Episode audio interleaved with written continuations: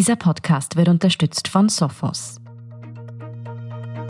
Ich bin Antonia Raut. Das ist Thema des Tages, der Nachrichtenpodcast vom Standard.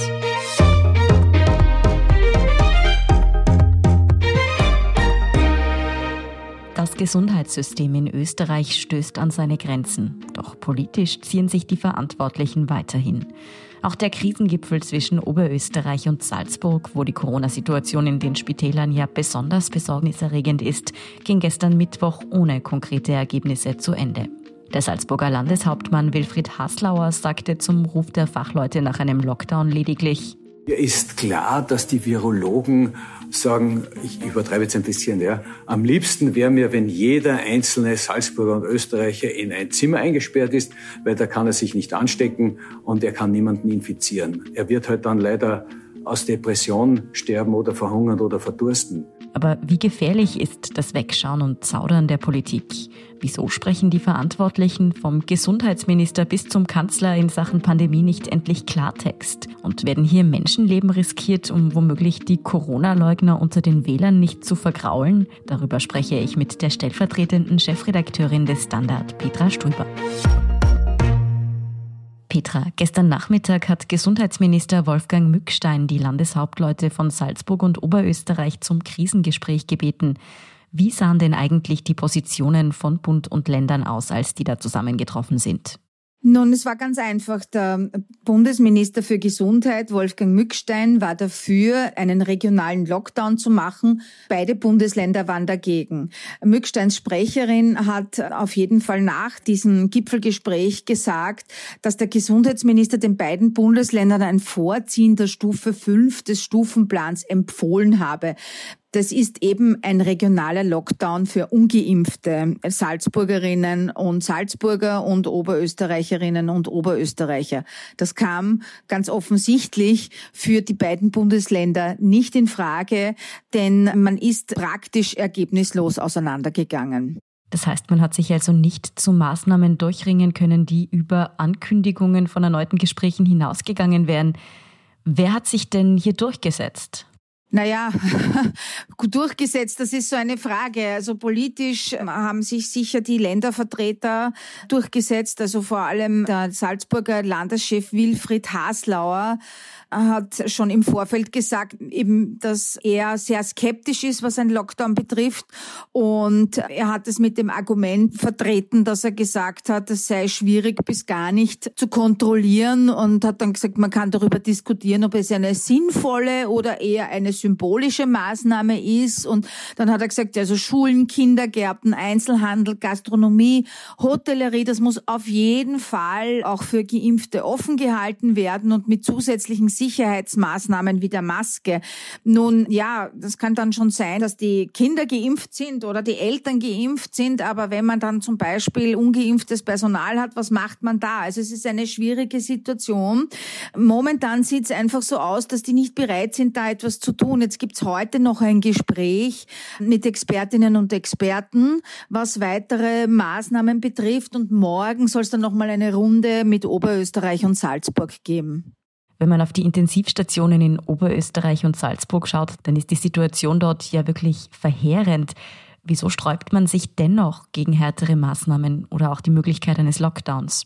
Ja, weil es einfach eine unpopuläre Maßnahme ist. Viele haben es einfach noch immer nicht begriffen, dass diese Pandemie einfach nicht und nicht aufhören wird, wenn wir nicht eine gewisse Durchimpfungsrate haben. Ja? Und jetzt weiß ich schon, das muss man immer dazu sagen, das Impfen selbst schützt nicht vor einer Infektion und schützt jetzt auch nicht davor, dass man es weitergibt. Aber die Art und Weise, wie stark diese Infektion sein kann, das macht einen maßgeblichen Unterschied und es kann ein Unterschied zwischen Leben und Tod sein und aber auch Geimpfte können zwar auch andere anstecken, aber nicht in diesem Ausmaß wie andere, die nicht geimpft sind. Also unsere Gesundheitsexpertin Pia Kruckenhauser hat vor kurzem einmal gesagt, wenn sich ein ungeimpfter ansteckt und diese Ansteckung weitergibt, dann ist das wie ein Flächenbrand.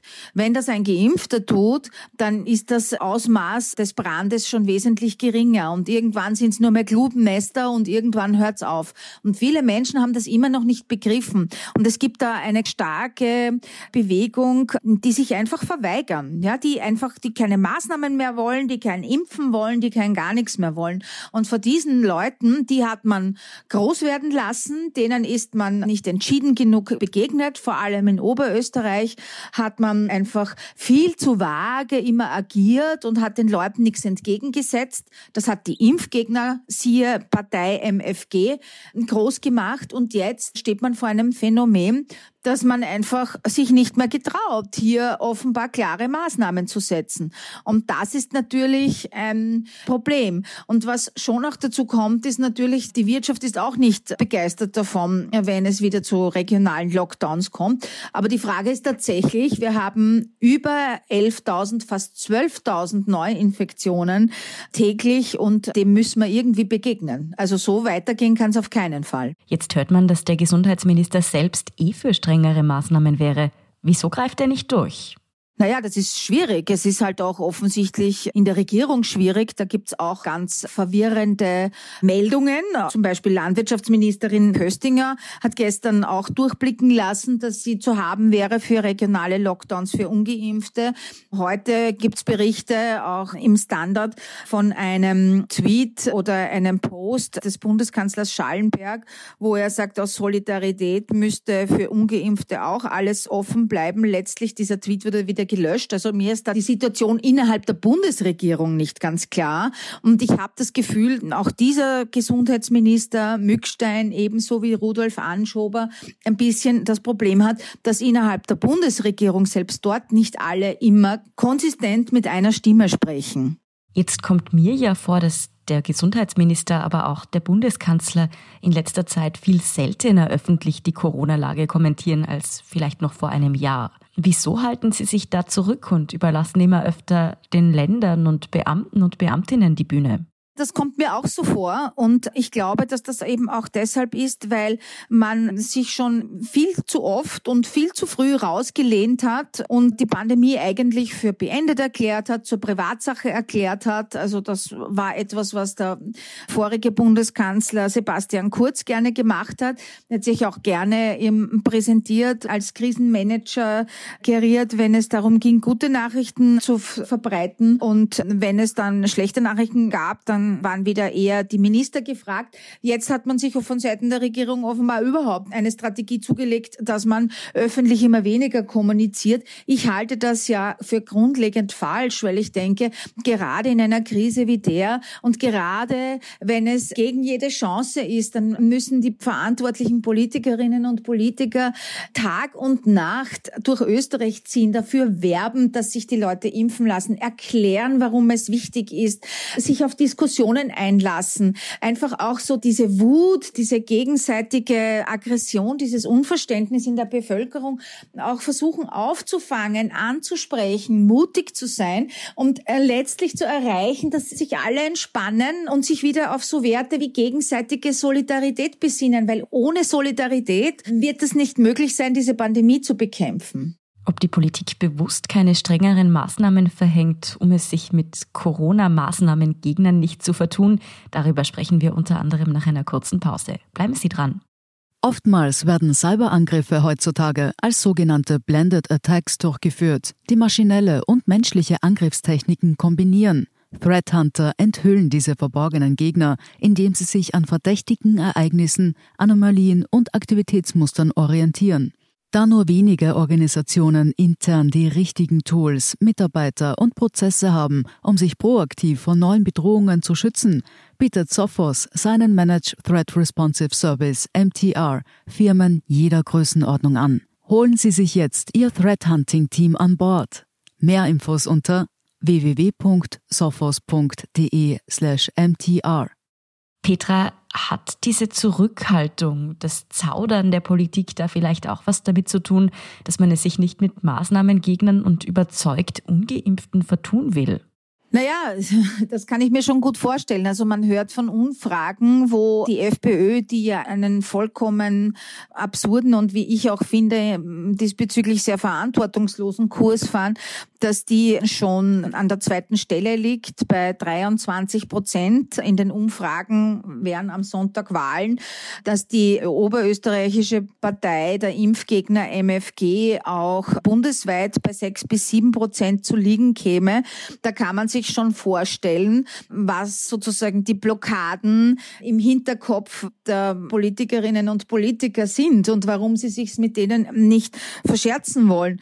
Aber ich denke trotzdem, Politik ist nicht dazu da, das zu tun, was jetzt gerade opportun ist und was alle jetzt unbedingt als das Beste finden. Politik ist eben auch dazu da, durchaus mal unpopuläre Maßnahmen zu treffen, wenn sie dem Staatsganzen insgesamt dienen. Und das ist ja wohl in dieser Phase der Fall. Und ich möchte jetzt auch einmal ein kleines Plädoyer für die Geimpften und für diejenigen, die sich sehr wohl solidarisch verhalten haben und immer noch verhalten halten. Denn ich denke, auch die müssen geschützt werden und auch die haben ein Anrecht darauf, dass man auf sie Rücksicht nimmt. Und ich denke, das kann einfach nicht sein, dass man vor lauter Angst vor der Wut der Ungeimpften, die überzeugt sind, dass Impfungen der falsche Weg sind, dass man sich dann einfach nichts mehr zu tun traut. Über viele Positionen von Politikerinnen und Politikern zu Corona und auch zum Handeln in der jetzigen Situation können wir nur spekulieren. Das hat auch damit zu tun, dass viele von ihnen sich immer seltener in den Medien äußern. Auch wir beim Standard spüren das. Wieso denn eigentlich? Ich glaube genau aus den Gründen, die wir gerade besprochen haben. Ich glaube, dass es einfach, man will dieses Thema nicht zu groß machen, man will sich nicht auseinandersetzen, man will vielleicht keinen Shitstorm ernten. Es ist einfach so, dass man sich vielleicht darauf verlegt hat zu sagen, wir versuchen mal im Hintergrund zu arbeiten und die Dinge im Hintergrund zu lösen. Aber ich denke, man muss sich erklären, man muss einfach auch den Menschen sagen, warum man für eine bestimmte Form der Politik steht. Ja, Sie haben ja ja auch ein Recht darauf, weil schließlich geht es ja auch darum, welche Partei werde ich beim nächsten Mal wählen. Und da möchte ich schon wissen, wie die Positionen sind. Und ich möchte sie nicht nur in der Theorie wissen, sondern ich möchte sie auch in einer Krisensituation wie der jetzigen wissen. Das machen aber viele nicht. Wie gesagt, auch beim Standard erleben wir, dass wir immer wieder Interviewanfragen stellen an Minister, Ministerinnen, an den Bundeskanzler. Wir bekommen keine Termine.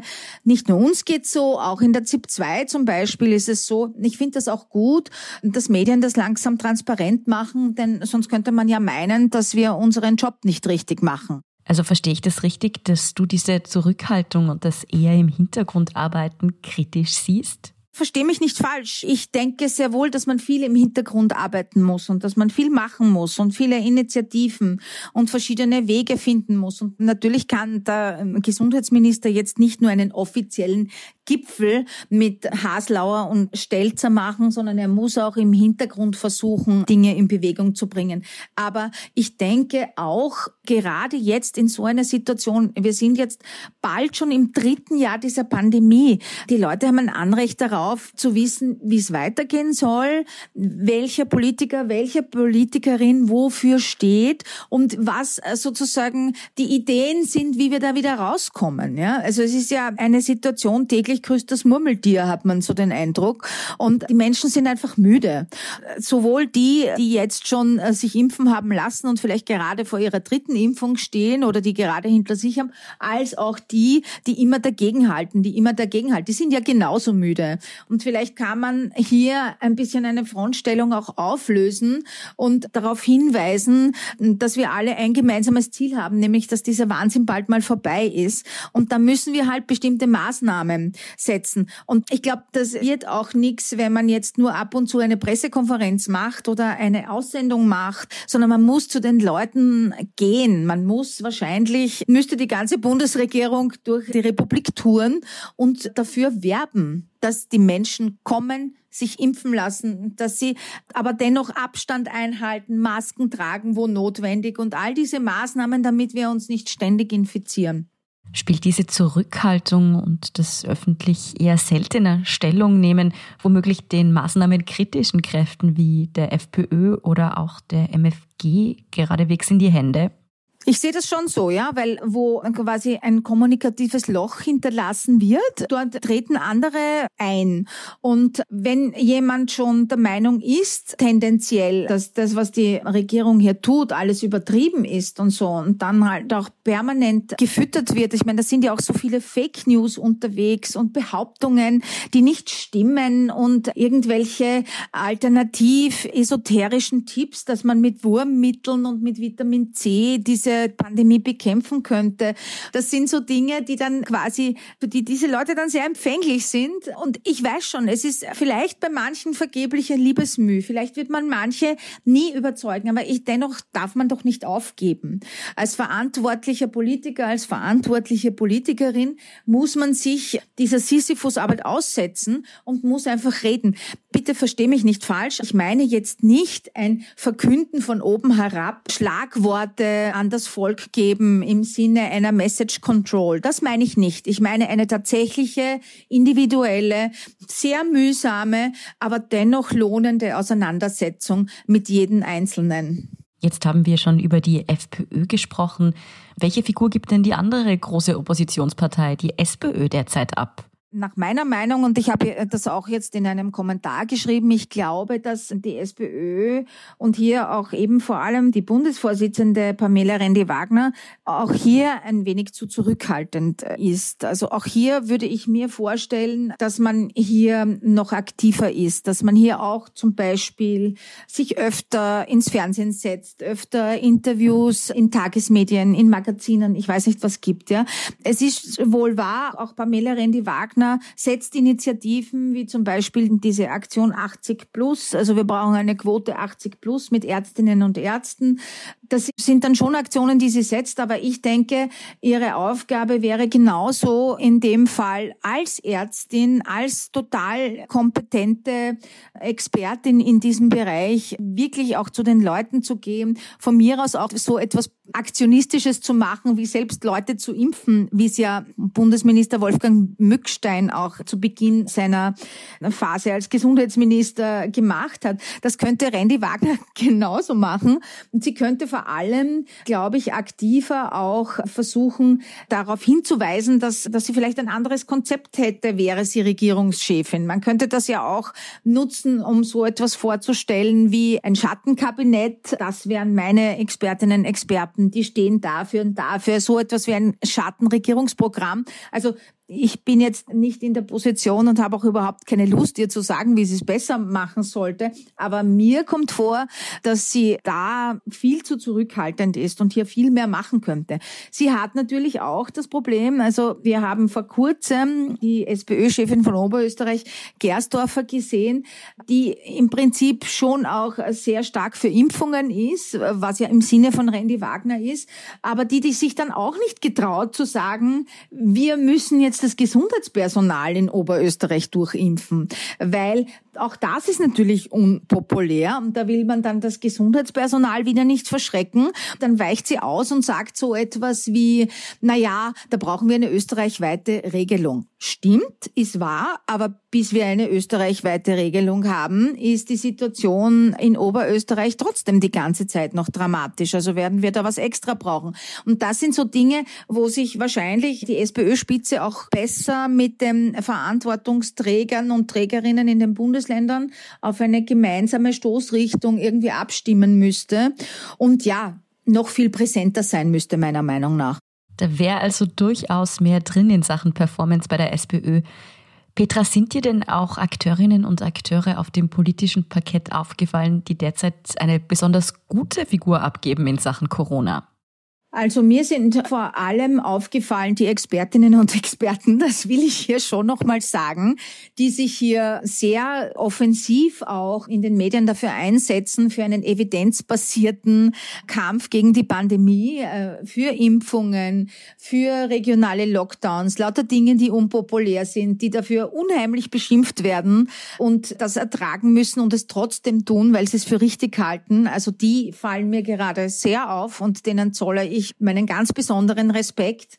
Ich habe das Gefühl, was die politische Ebene betrifft, dass der Wiener Bürgermeister Michael Ludwig hier einen guten Weg geht gerade, der also wirklich auch versucht, bei strengeren Maßnahmen dort die Schrauben anzuziehen, wo er das Gefühl hat, das ist gerade notwendig und der das auch, finde ich, gut und relativ volksnahe erklärt.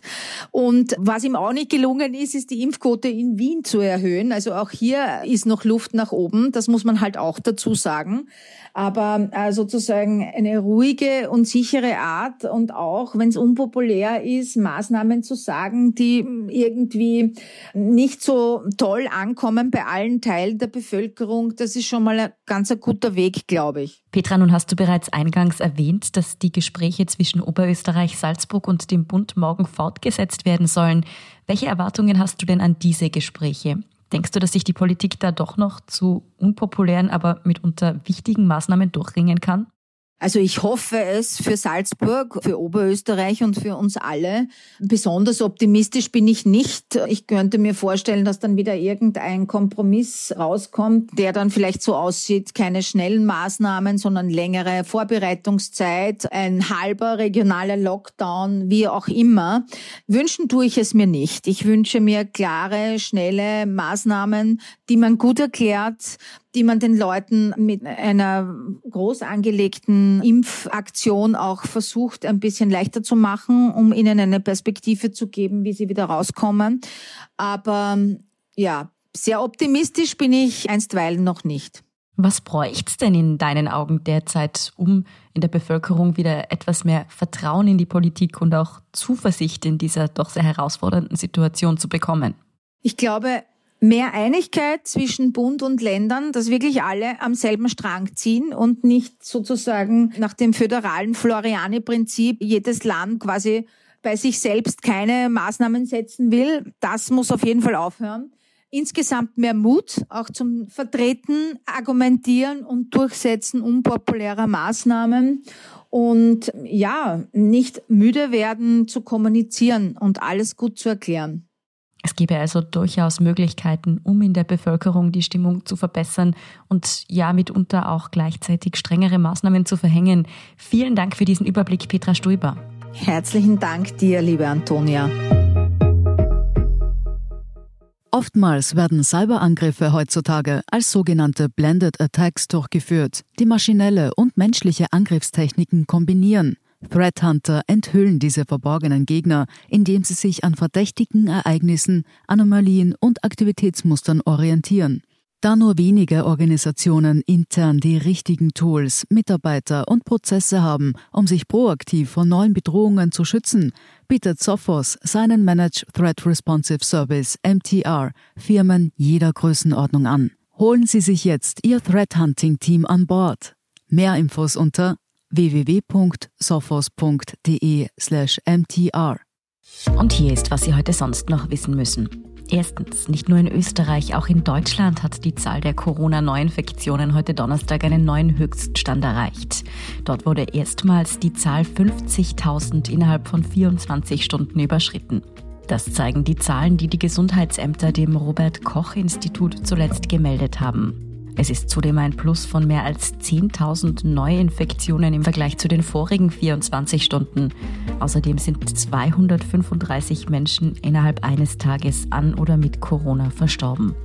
Da sich die Corona-Situation weiter zuspitzt, dürften in Tirol, Niederösterreich und Oberösterreich bald wieder FFP2-Masken in den Klassenzimmern verpflichtet werden. Zumindest für Oberstufenschüler und Lehrpersonen. Beschlossen werden dürfte das heute von der Ampelkommission, die ja jeden Donnerstag zusammentrifft. Und drittens, die Impfung ist ja bekanntlich in der derzeitigen Situation die große Hoffnung.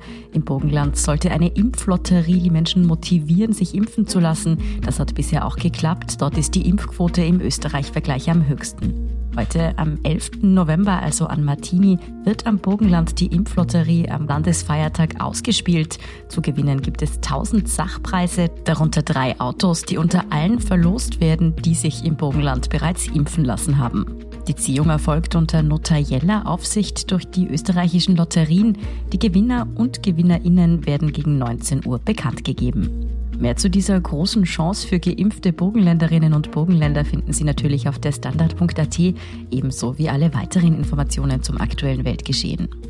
Wir sagen an dieser Stelle Danke fürs Zuhören und auch all jenen, die uns auf Apple Podcasts oder Spotify folgen, uns eine nette Rezension geschrieben oder eine 5-Sterne-Bewertung gegeben haben. Und ein ganz besonders großes Dankeschön geht natürlich an all jene, die unsere Arbeit mit einem Standard-Abo oder einem Premium-Abo über Apple Podcasts unterstützen. Das hilft uns wirklich sehr, also gerne auch Freundinnen und Freunden weiterempfehlen. Verbesserungsvorschläge und Themenideen schicken Sie uns am besten an podcast.derstandard.at. Ich bin Antonia Raut. Baba und bis zum nächsten Mal.